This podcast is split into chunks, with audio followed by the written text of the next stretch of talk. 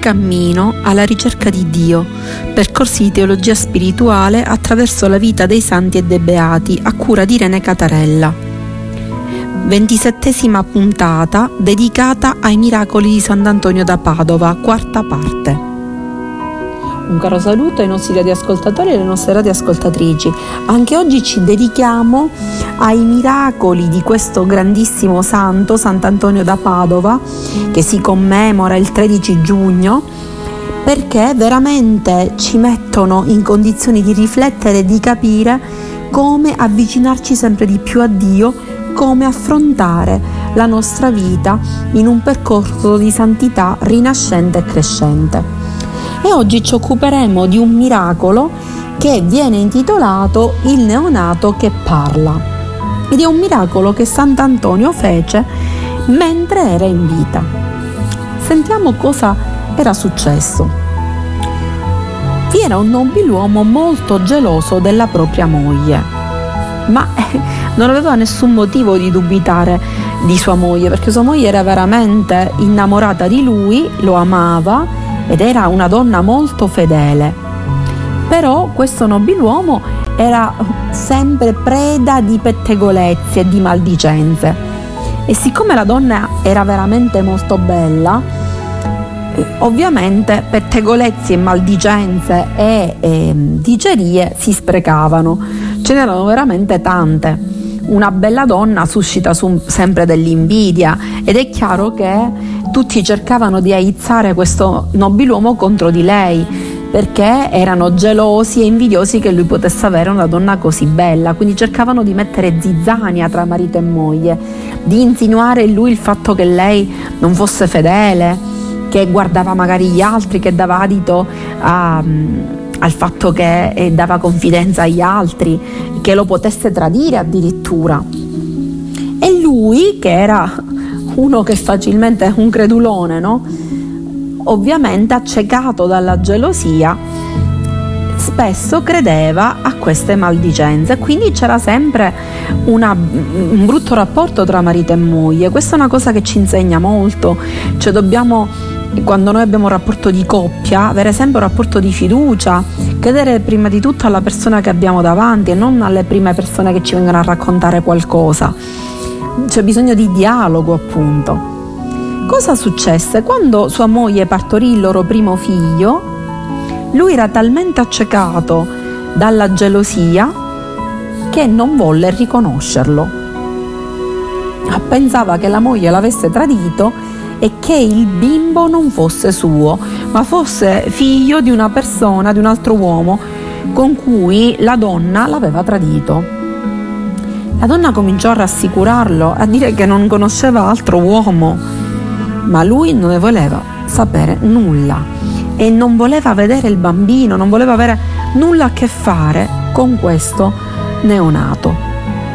La moglie, disperata, cercò aiuto in Sant'Antonio da Padova, che a quei tempi era vivo.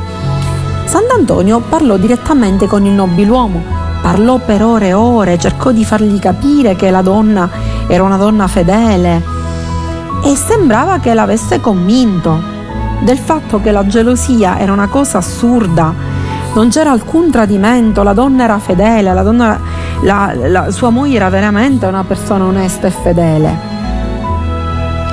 E proprio in questo momento, mentre sembrava che Sant'Antonio avesse convinto il nobiluomo, arrivò la balia con il bambino di pochi mesi nella stanza, perché Antonio appunto lo vedesse, perché intanto erano passati dei mesi e il nobiluomo ancora non aveva riconosciuto questo figlio, non lo voleva vedere. La balia aveva portato il bambino lì per farlo vedere al santo affinché lo benedisse. Però quando il nobiluomo vide il bambino si riaccese la fiamma della gelosia e non lo voleva vedere, anzi disse di portarlo immediatamente via. A questo punto ecco che subentra il miracolo. Sant'Antonio si rivolse al bambino e disse, nel nome del Signore, parla e dici chi è tuo padre. Il neonato, ecco il miracolo, perché un neonato non è che può parlare, ma il miracolo è proprio questo, puntò il ditino verso il nobiluomo e disse papà. A questo punto il nobiluomo scoppiò in un pianto dirotto, prese in braccio il bambino lo abbracciò. E fu così che Sant'Antonio salvò una famiglia la cui serenità era stata messa in pericolo da pettegolezzi e maldicenze. Allora, che cosa ci vuole dire questo miracolo? È un miracolo che ci fa riflettere molto. Lo stesso Papa Francesco ultimamente ha detto che il pettegolezzo può anche uccidere, perché uccide la reputazione di una persona. Il pettegolezzo può uccidere una persona nella sua interiorità, nella sua dignità, e una persona, anche se fisicamente viva, se è uccisa nella dignità, è come se fosse morta. Sempre Papa Francesco ci dice che il pettegolezzo è qualcosa di marcio. All'inizio sembra essere qualcosa di divertente e piacevole, come il fatto che uno si diverta no? a prendere in giro una persona dicendo cose negative, cattive o cose non vere su di lei, ma poi diventa qualcosa che amareggia e avvelena. Quindi bisogna stare attenti a parlare male di qualcuno, perché uno inizia a parlare male di qualcuno addirittura calunniandolo, cioè dicendo qualcosa di negativo che non è vero, e poi questo si sparge di bocca in bocca, va in giro, si continua a diffondere nei giorni, nei mesi e negli anni e crea divisioni, sospetti, rovina la reputazione di una persona, avvelena i rapporti.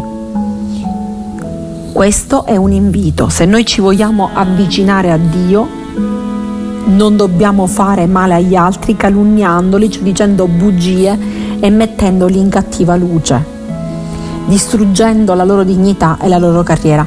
Ognuno di noi possiamo dire di poter essere stati vittime di pettegolezze e maldicenze e sappiamo che cosa significa. Noi dobbiamo restare saldi in Dio, così come ha fatto questa donna che ha pregato Sant'Antonio, quindi pregare Dio che ci liberi da questo, ma noi stessi non dobbiamo essere portatori di cattiverie e di maldicenze. Non dobbiamo mai parlare male degli altri alle loro spalle, perché questo è qualcosa di veramente indegno e significa compiere un atto di uccisione nei riguardi dell'altra persona.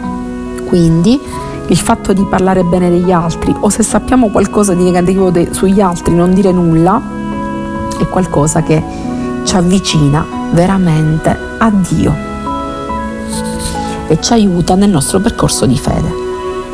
Un altro miracolo che vogliamo prendere in considerazione è il miracolo del marito violento. In una città della Toscana vi era un cavaliere ricco e nobile, ma era molto irascibile e anche violento. Lo era molto con la, do- la moglie, che invece era una donna buona e virtuosa. Un giorno possibilmente la moglie rispose a lui in modo affrettato e si arrabbiò in modo incredibile e cominciò a darle botte, ad aggredirla con pugni e calci, la tirò, la tirò per i capelli e la trascinò da una stanza all'altra e addirittura alla fine le trafisse il petto con un, con un coltello e la lasciò in fin di vita. Servitori e familiari accorsero subito, trasportarono la povera donna nella sua stanza e l'adagiarono sul letto, cercando di fare il meglio per assisterla.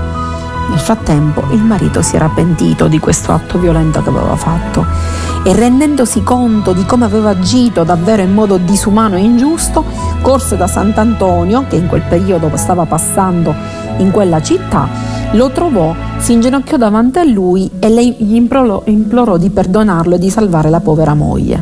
Sant'Antonio lo rimproverò aspramente, lo seguì e giunto nella stanza della donna si inginocchiò accanto a lei chiedendo al Signore di ridarle vita e salute.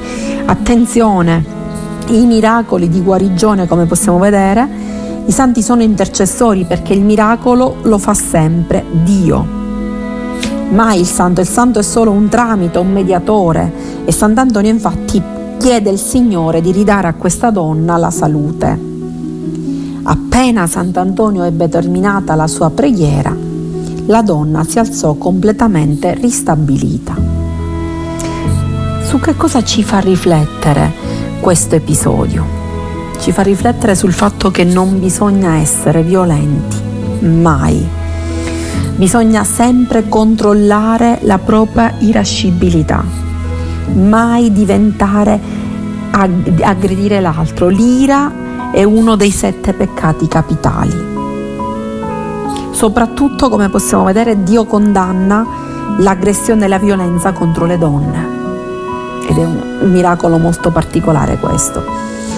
La condizione della donna oggi ci fa riflettere su questo, com'è ancora oggi noi viviamo purtroppo in un mondo in cui le donne sono vittime di violenza. Ne abbiamo sentite ultimamente tante e tante giovani, grandi donne che vengono uccise da attacchi di ira, di gelosia dei propri uomini. Dobbiamo cercare di promuovere una cultura che riconosca e proclami l'uguale dignità e responsabilità della donna rispetto all'uomo. Quindi il controllare la propria irascibilità, la propria ira, soprattutto nei riguardi di donne, anziani e bambini, è una cosa importantissima perché ci avvicina a Dio, ci mette in un percorso, in un cammino verso Dio. Il non essere adirati, di non, di non essere prese, preda dell'ira. Certo qualche passo avanti è stato fatto, non siamo più ai tempi di Sant'Antonio, qualche eh, diritto una donna comincia ad averlo. Non vive più in schiavitù, ma ci sono, almeno da noi nel nostro mondo occidentale, ma nel mondo invece, eh, in altri mondi, in altre parti della terra, è ancora schiava del, dell'uomo. Ci sono le prostitute, ci sono le nozze obbligate, ci sono le conversioni obbligate a un'altra religione, le violenze domestiche e femminicidi.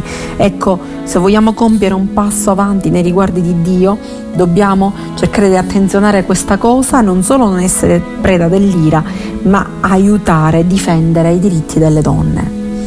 In uno dei suoi discorsi sempre Papa Francesco ci dice quante donne sono state sopraffatte dal peso della vita e dal dramma della violenza il Signore le vuole libere in piena dignità e il miracolo di Sant'Antonio da Padova ci dimostra proprio questo che noi dobbiamo appunto salvaguardare i diritti di tutti, ma soprattutto i diritti delle donne, vedremo i diritti dei bambini pure, i diritti delle persone anziane e soprattutto cercare di non cadere preda dell'ira.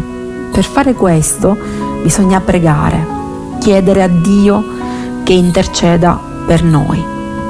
È comunque sempre encomiabile l'atto del marito che si pente.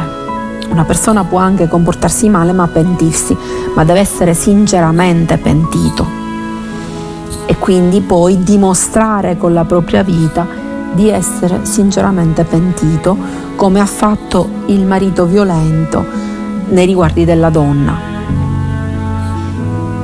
Quindi questo è un grande insegnamento per tutti noi.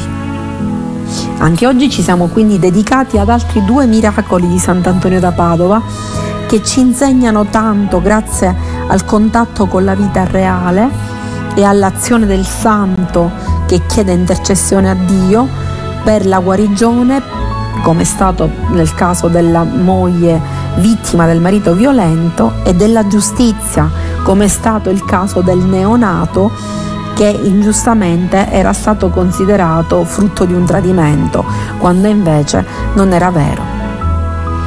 Quindi un caro saluto dalla vostra Irene Catarella che vi augura una buona settimana e vi dà appuntamento a un'altra trasmissione di teologia spirituale, sempre in cammino verso Dio, sempre per crescere nella fede verso la santità a cui ognuno di noi è chiamato.